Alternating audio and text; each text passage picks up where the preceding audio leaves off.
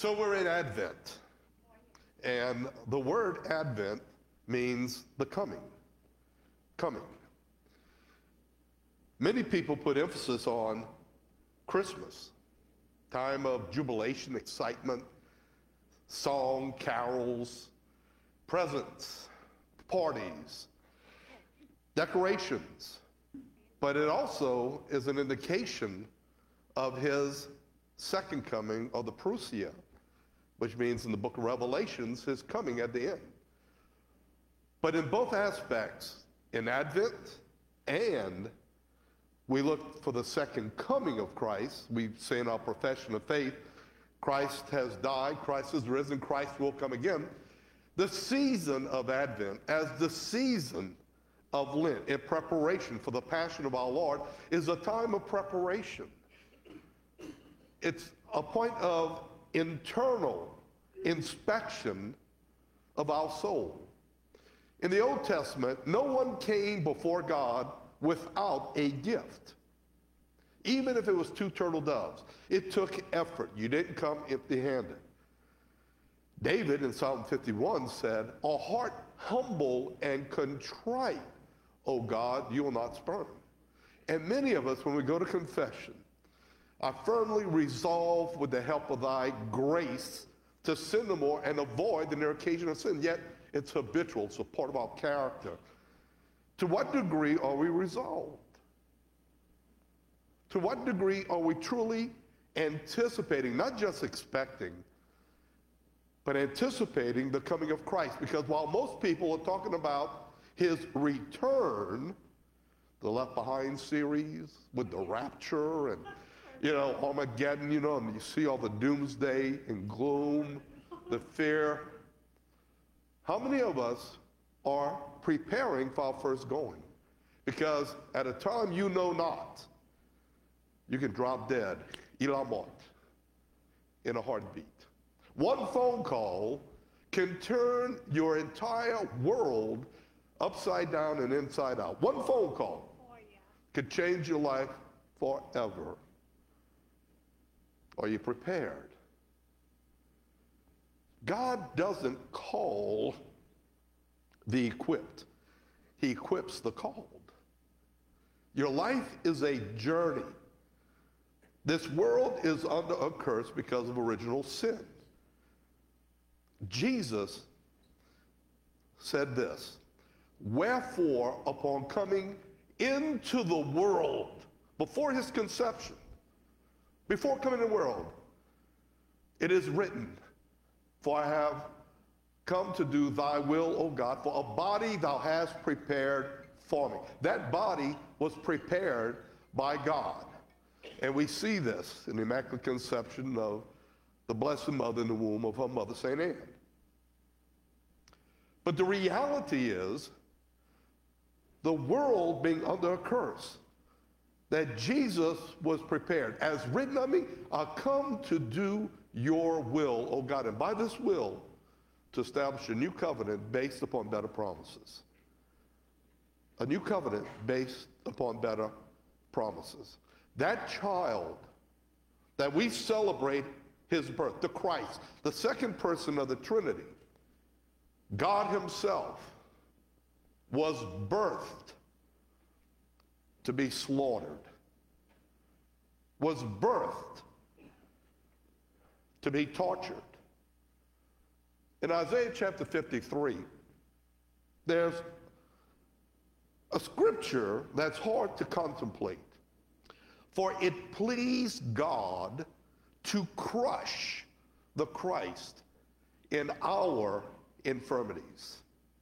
It pleased the Father to crush him in our sins.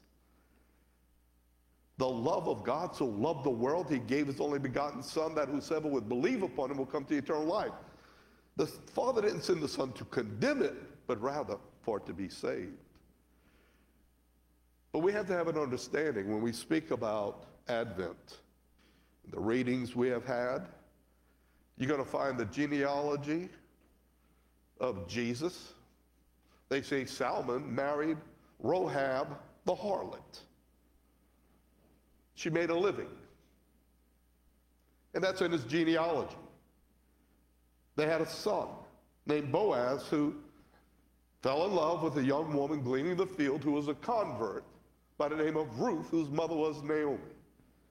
She said, Let your God be my God. The influence she had over her daughter in law was led by behavior and example, not just by talking.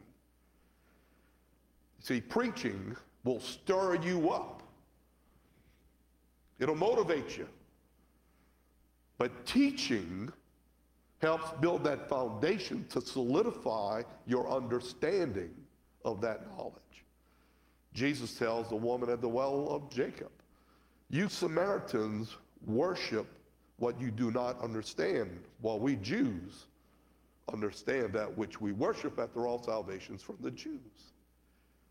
The sad thing about it as Catholics, that many of us are totally ignorant when it comes to the knowledge and understanding of Scripture. We can do our readings, we come to Mass, but how many truly understand to convey that information to others that are obscured in darkness, to show them the light? Because our calling is evangelistic. Every baptized child of God and every family the domestic church, your home, is called to evangelize, to share the good news. But the devil has to divert our attention from the promises of God to our problems. And when you look, there's an ideal situation of the way we perceive life should be. Our marriages, our family, our children, our business, our home, you buy a vehicle, but everything of this creation is under the curse and is destined for destruction.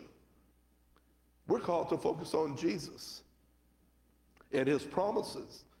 Because when disappointment comes, you know the number one reason why people divorce is the same reason why people leave church unfulfilled expectations. The Jews knew it was about the time of the coming of Messiah. They were looking for him. But their perception of who Messiah should be, not who he was called to be, who they perceived he should be, led them in spiritual blindness that they rejected and crucified him. As Corinthians says, for if the rulers of this age would have known this mystery, they would have never crucified the Lord of glory. They'd have just let him grow to be an old man but he wouldn't die of natural causes. It had to be by the hand of man. So, with the Advent, preparation, we would all like to believe we're going to heaven. We'd like to believe that. But the reality is, at the liturgy, in the funeral, it's for the living, not for the deceased. May the Lord send his angels. May the Lord gather you to the bosom of Abraham. May the Lord let perpetual light shine upon them. May. Is it an absolute? You see, you and I have the right to judge thoughts, words, and actions, but never another person's soul. That is for God and God alone. God created this world. It's a beautiful world. But under Satan's domain, it's cold and dark, cruel. But yet it pleased the Father to crush the Christ in our first. So when we look upon this, wherefore, upon coming into the world, as is written me in your book, Holy Scripture, a body thou hast prepared for me, that child. But what entailed? Just because you receive a revelation from God doesn't mean he tells you everything. When I got married, the priest didn't give me instructions and directions. It was a contest to say who's Tarzan and who's Jane at first, because you have two different individuals with diverse personalities and backgrounds trying to become one. You see, Christ is that hidden strain, the center of your marriage, the center of family, the center of work, the center of your life. Because everything of this creation is destined for destruction. Store your treasures in heaven where rust cannot corrupt, thieves break in and steal. Store your treasure in heaven because that's what we're going to be judged on. When we stand before God, the tribunal seat of Christ, one must be careful how he builds upon this foundation, which is Christ, with wood, stubble, hay, silver, gold, the precious gem. For the day will disclose itself with fire. That's the day of particular judgment, not the end time. It's when we go, if God tarries. And fire will test the quality of each man's work. If the building survives, you will receive your recompense, your reward. But if it is destroyed, you yourself will be saved, but as only one fleeing through the fire. What will you have to show for your life? Jesus came to invest, and the Father paid a very hefty price because he knew what the end result was going to be. When we look upon where we are today, Jesus, in beginning his ministry, reading the text, we read in Matthew, it's taken from Isaiah, land of Zebulun, land of Naphtali, heathen Galilee beyond the Jordan, of people living in darkness overshadowed by death. That could be South Louisiana. Between the economy and cancer, a light has arisen. The light has arisen. Now, I want to share with you in the Catechism, paragraph 1265, baptism not only purifies from all sins, but also makes the neophyte a new creature, an adopted son of God who has become a partaker of the divine nature, member of Christ, co heir with him, and a temple of the Holy Spirit. Do you realize you're a temple of the Holy Spirit? Your children are a temple of the Holy Spirit? Have they been baptized? Doesn't mean they act it, don't mean they look like it. Doesn't care if they think about it or not. God says they are. Corinthians says the unbelieving spouse is consecrated by the faith of the believing spouse. Henceforth, your children are holy. And Satan's putting emphasis, oh, but look at they're living in sin. Oh, look at their behavior. Look at their attitude. Lord, you gave those children to me as much as you gave the Christ child to Mary and St. Joseph. You entrusted me with these children because the sperm and the egg is under sin. It's cursed. That's why we die and we suffer mentally, emotionally, physically, psychologically, spiritually. Because this mortal body belongs to this earth. It's going to turn to dust, but the spirit is free. And it goes, spirit means breath of God. It returns to its source, to God. And at the general resurrection, general judgment, we'll be reconciled with our body. You'll have all your hair, you'll have the figure, you won't have wrinkles, you don't have to use Oil of Olay, believe me, and you don't pay taxes. But the reality, we have to be prepared for what God has called us to. As children of God, we have to understand the promises of God. Why? Because it'll bring you into peace. The degree in which we trust God will expand your capacity, your capacity to experience joy and peace in this world, no matter what happens because the Holy Spirit has prepared you through grace. So let's look at this. You and I, at this very moment, are partakers of the divine nature. God, in his fullness, resides in each and every one of us. Our sins are no business of Satan's. That's between us and God. Satan has nothing to do with it. He tempts us. He has that right to tempt, to test, to try us, to sift us. He has that right. And we have the right to submit to God, resist the devil, and he'll flee. But he has that right. God didn't make it easy on Mary or on Joseph. When she said, Yes, let it be done to me according to your word. He didn't give her the instructions and directions. So let me tell you, Joseph is going to want to divorce you. She had to experience that, that pain of rejection, the question of her trust, her fidelity. Joseph is human, but he was compassionate and kind, but he was going to do it quietly because under Jewish tradition, they were going to bring her to her father's house, demand the cloth that on your wedding night is slipped under the bride, and there has to be blood on there. But if he couldn't produce it, she would be stoned. But Joseph wanted to spare her from this, his love for her. But it's hard to comprehend.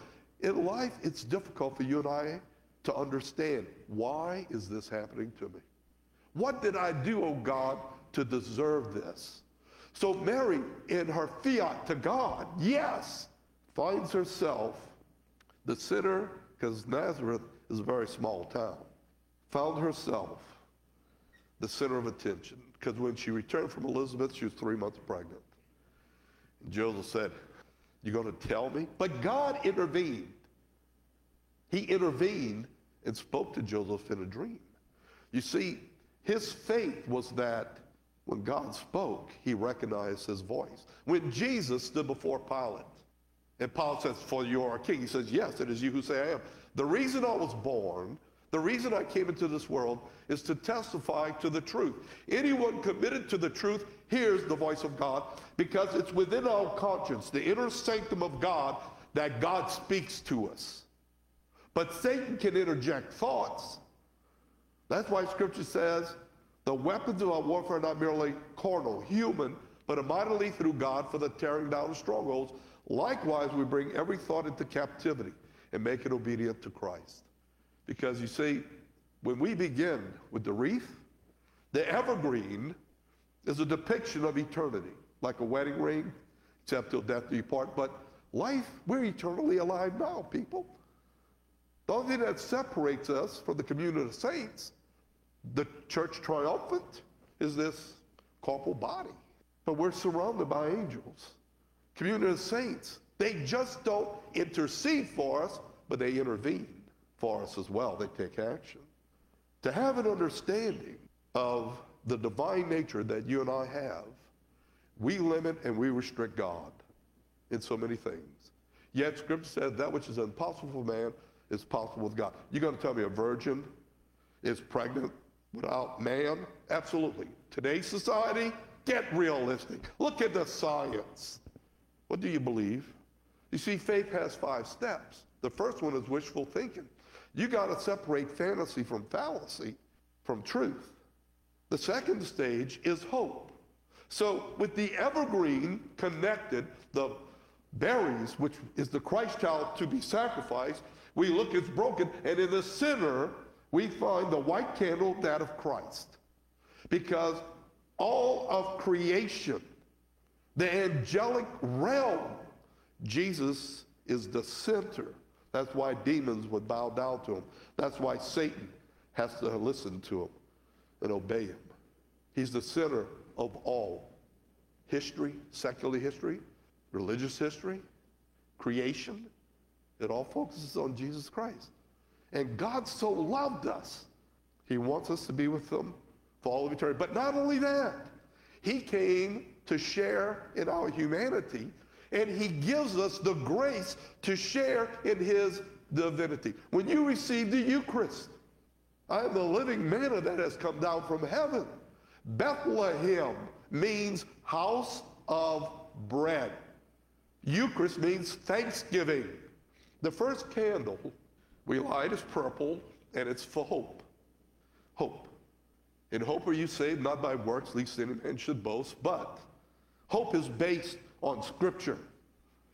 Because our love, our forgiveness, our faith is imperfect, because we're imperfect, and we live with imperfect people that have their own opinions and want to do things their way or the highway.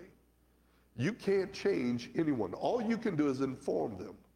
You inform them. You pray for them. You do spiritual warfare of who is influencing them. Love the sinner, hate the sin.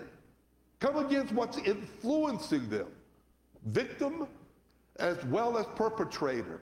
But the first thing he came to do was to heal the broken heart. The Spirit of the Lord is upon me. Therefore, he anointed me to preach the gospel to the poor to heal the broken heart, to set at liberty the captive, release the prisoners, recover his sight to the blind, and to announce the year holy and acceptable to the Lord. But he had to wait for God's timing. And scripture says, in the fullness of time, God brought forth his only begotten son. And yet, we feel pressured by time. Satan is bound by time. Woe unto you, earth and sea, for the devil has come upon you. His fury knows no limit, for he knows his time is short. The pressure, the demons told Jesus, Why have you come to torture us before the appointed time? Yet we're letting him torture us with worry, robbing us of our sleep, of anxiety, of concerns. Psychiatrists and scientists say that 95% of what we're anxious about and what we worry about never happens. You're wasting all that precious time, and time is unforgiving. Once it's gone, you're not getting it back. But time is subject to God. God is not subject to time. Do you know when Scripture tells us in the Catechism, in the Our Father, and deliver us from evil? The Catechism of the Church tells us that is past, present, and future. God wants us whole. But like I said, our love is imperfect, our faith is imperfect. So we like hope. And what is hope? Because it's also called the prophecy, the prophetic candle. Hope. Our hope in the promises of God. For God is not man, he shall lie, or human, he should change his mind. Can you believe what the church teaches as truth? Most people don't want to know the truth. And when Jesus is standing for Pilate, he tells them, the reason I was born, the reason I came was to testify to the truth. Anyone committed to the truth hears the voice of God. And Pilate says, what is truth? And that's what the world is saying. You and I have that truth.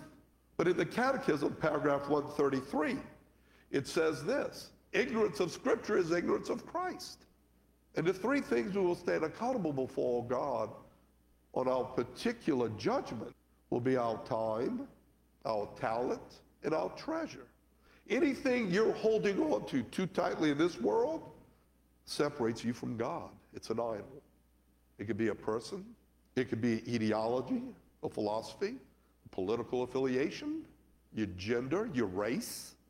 Christ is the center of all. And he gave us life that we can have it and live it to abundance. The Catechism, paragraph 1266, the Most Holy Trinity gives the baptized sanctifying grace, the grace of justification. We've been sealed with the indelible mark. No sin can erase it. That's why we have recourse. There's only one baptism to go to reconciliation. Don't run away from God when you sin. When the Holy Spirit convicts you, run to confession. Why? Because it takes humility to speak to another person. We're wired, people talk. Psychiatrists said if Catholics understood the sacrament of reconciliation, most mental institutions would be empty, enabling them to believe in God, enabling us to believe in God. Sometimes it's hard. Lord, your love. Why are you allowing this to happen? Why do you allow evil to exist? Yet St. Leo the Great said, evil exists because it serves a greater purpose. But how many suffer because of injustice? How many suffer out of people's hate and retribution? How many people suffer in this life? To hope in him and to love him through the theological virtues, giving them the power to live and act under the prompting of the Holy Spirit, the Spirit of truth who will lead and guide you in truth. The Holy Spirit will lead and guide you unawares. Your guardian angel is a truth of Holy Mother Church. It's not open for discussion. There is no doubt. But do we activate them? Do we believe they exist? Or do we work? Call me when you get home. Listen, make sure. So you're somewhere else and you're fidgeting because you're wondering, oh, but if I don't love them, I don't care, I don't worry. Sound like my wife. No. When my son was having problems, I had to have him leave the house. My wife's crying, and I said, the day your fear of losing him is greater than your fear of God, we've lost them forever. But if your fear of God is greater than your fear of losing him, we'll have him forever. My dad cursed me when I was young. He said, May you have 10 kids just like you, because I'm the oldest of 10. Well, they were all in one boy. Daddies don't spank girls. Act under the prompting of the Holy Spirit through the gifts of the Holy Spirit and allowing them to grow in goodness through the moral virtues. Thus, The whole organism of the Christian supernatural life has its roots in baptism. We're called to live a supernatural life because he came to share in our humanity. You and I are a human person. Christ, Jesus, is a divine person. Because at the death, our will is fixed. But he's God. He still had free will even after death. If we're called to live a supernatural life, and we're called to be partakers of his divine nature, we're called as evangelists and missionaries to share the good news. Jesus in Mark 1 tells us his theme reform your lives, believe in the gospel. The kingdom of God is at hand. Reform from what? In today, what is sin? Well, we don't call it sin. It's too offensive. Jesus came and died for our sins, people. He didn't come to put a Cadillac in your carport. He came, he came to minister life. It's humility. With humility comes riches, honor, and a long life. But with the arrogant, God is stern. So when we begin to see this, in Psalm 4, joyful confidence in God, it says this Tremble and sin not, reflect upon your beds in silence, offer just sacrifices, and trust in the Lord. You know, Scripture says we're called to offer our body as a living sacrifice, holy and acceptable to God of spiritual worship. We already holy. The question is, are we acceptable? What is our motive? I need God's grace to be able to change. I can be informed. That's what you and I are called to do. But it takes God to reform, transform, and conform. But we're called to share the good news, not the bad news, the good news. Because we have been endowed with power upon high. It's not the believer that prays that impresses God. It's who believes in their prayers. To what degree are you at peace? So what we see with this first candle, we have three purple, you have one rose. They don't like to call it pink. So what do we see? Prophecy. What are the promises of God? Our hope is based upon the teachings of Holy Mother Church, the magisterium, the official interpreter of scriptures. Father Hayes always said that Catholics and Protestants, we're all going to heaven on the same plane, but Catholics are in first class because we have a sacramental church. Amen? The issues in your life, rejoice the Lord, always again I say rejoice. Dismiss all anxiety. Anxiety is the opposite of peace, the antonym of peace. We have to do that. The Lord is near. Present your prayers and petitions filled with gratitude, and God's own peace, which is beyond human understanding, will stand guard over your hearts and minds in Christ. Finally, your thoughts should be directed to all that's true, pure, holy, admirable, decent, virtuous, and worthy of praise, and the peace of God will be with you. Not everything is as it appears, people. It's not as bleak as you believe it is. But so many people despair because they look at the ideal, and when it's not realized, when it's not realized, they face disappointment because in this illusion, it has become a delusion. They've taken it personally. Delusions of grandeur. I'm a high school quarterback and I'm good and I'm going to make it in the pros. What happens when your knee blows out? What happens if you don't even make the college team? So your whole life is based on what? As we deem success? What we deem as accomplishment? Fulfillment? What good is to gain the whole world and suffer loss of your soul? Joseph didn't have two cents to rub together. Why did God choose to bring the Christ so that he could live a normal life? The attention, the spotlight was on John the Baptist, son of Zebedee and Elizabeth, but hope. See, people observe people, people watchers. How do you respond in adversity? Do you respond or do you react? Negative, positive. What's the tone of your voice? What is your integrity? Because you'll be shaped by character, because thoughts become words, words become action, and habitually becomes a vice, which is a bad habit, or a virtue, which is a good habit, because nature abhors a vacuum. Because when Jesus walks the earth, he speaks in his parables concerning humanity's relation with one another, their relation with his Father, and in this creation, but with yourself. So, hope.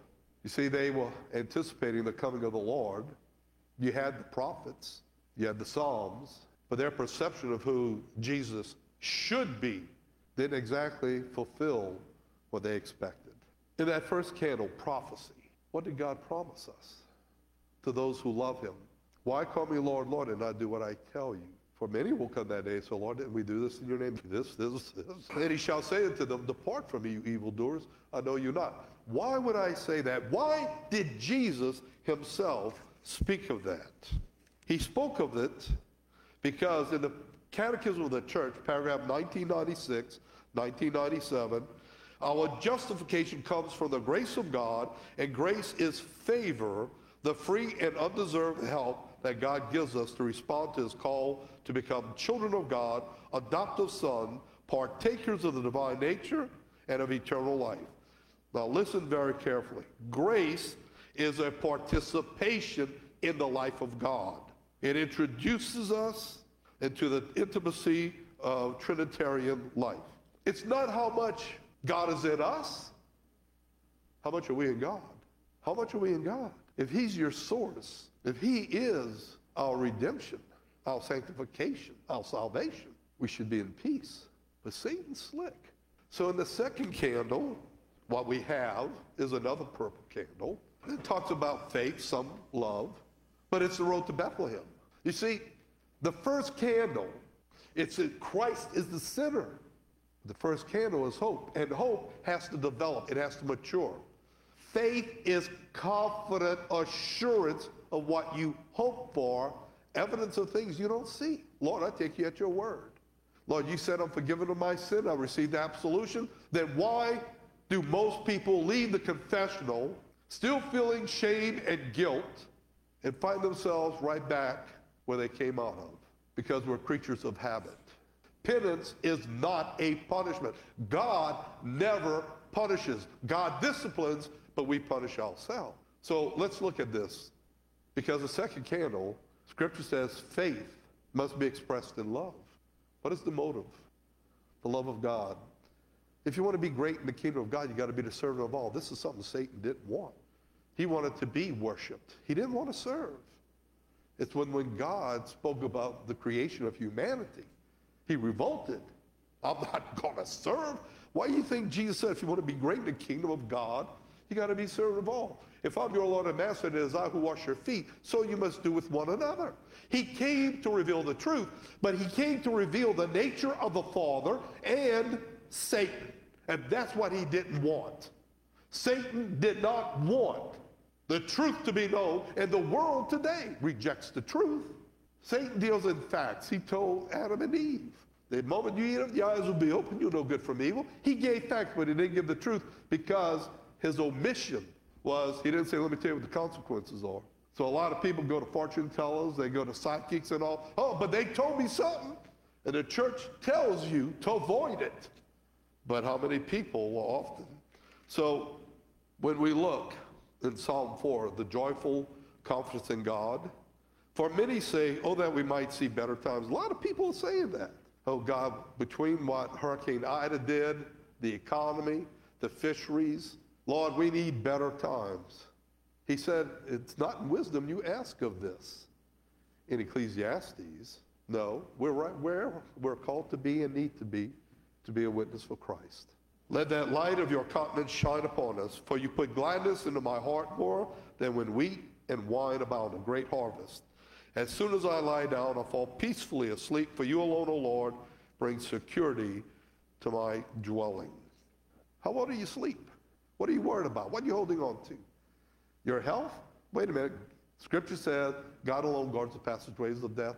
Jesus holds the keys of hell, death, and the grave. And if you're serving Christ and you're seeking him, he's going to make sure, okay, now's the time. You believe in God for your children, something unexpected happens, Are you trusting in God's timing? Because that may have been their time for their salvation so you can have a family reunion in heaven. You had an abortion? God forgives. Your baby's alive. Satan wants you to experience the shame and guilt. You're in bondage, fear, insecurity, inferiority.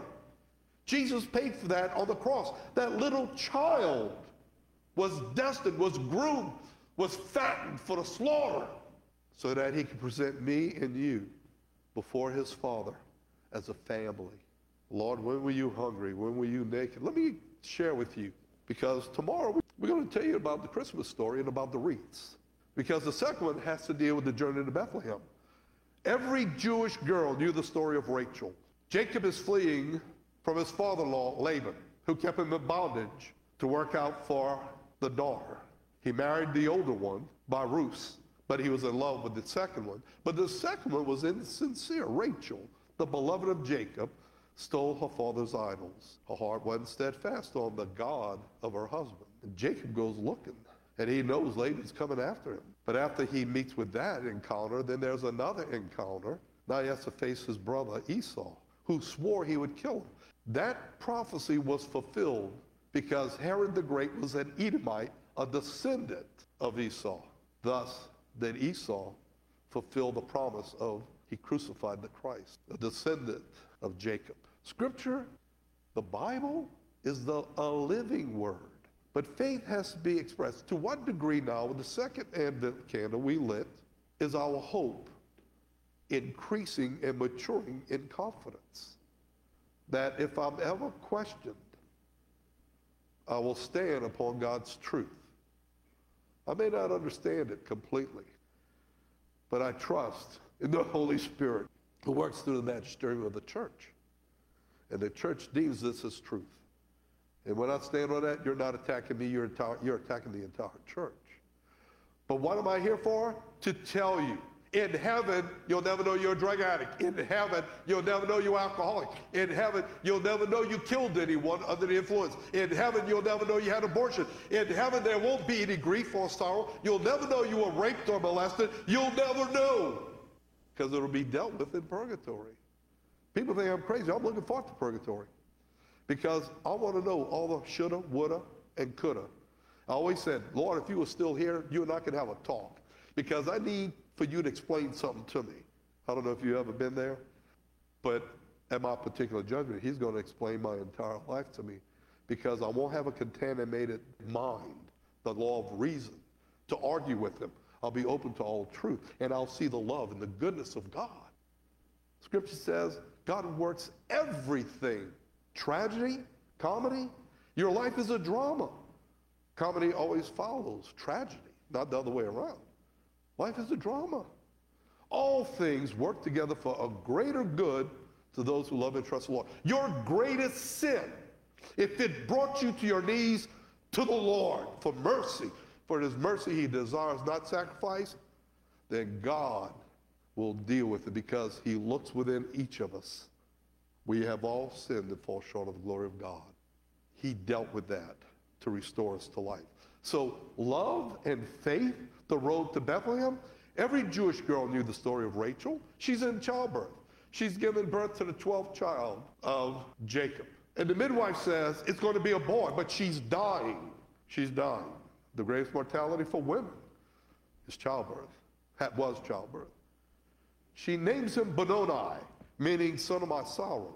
Jesus was known to be a man of sorrows, but she didn't have the right to name him. Jacob did. He's the father. He names him Benjamin, son of my right hand. And Jesus is at the right hand of the Father. So when Mary is understanding, we have to go to Bethlehem, which is over 90 miles uphill to Mount Zion, to Jerusalem. And she's at the end of her third trimester. She can have that baby anywhere, but she trusts in God. But God didn't tell her that beforehand. She was willing to sacrifice her life, as Rachel did for the child in her womb, for the Christ child. Today, people today, caught up in the world, will sacrifice the child for their lifestyle, their selfishness. But many of them are misled. They're good people, but they're desperate. Who can they trust? Who can they count on? Who's going to help them? We share in the divinity of Christ. We're partakers. But is their situation a burden for me? What is God's burden? It's for souls. Lord, when were you hungry? When were you naked?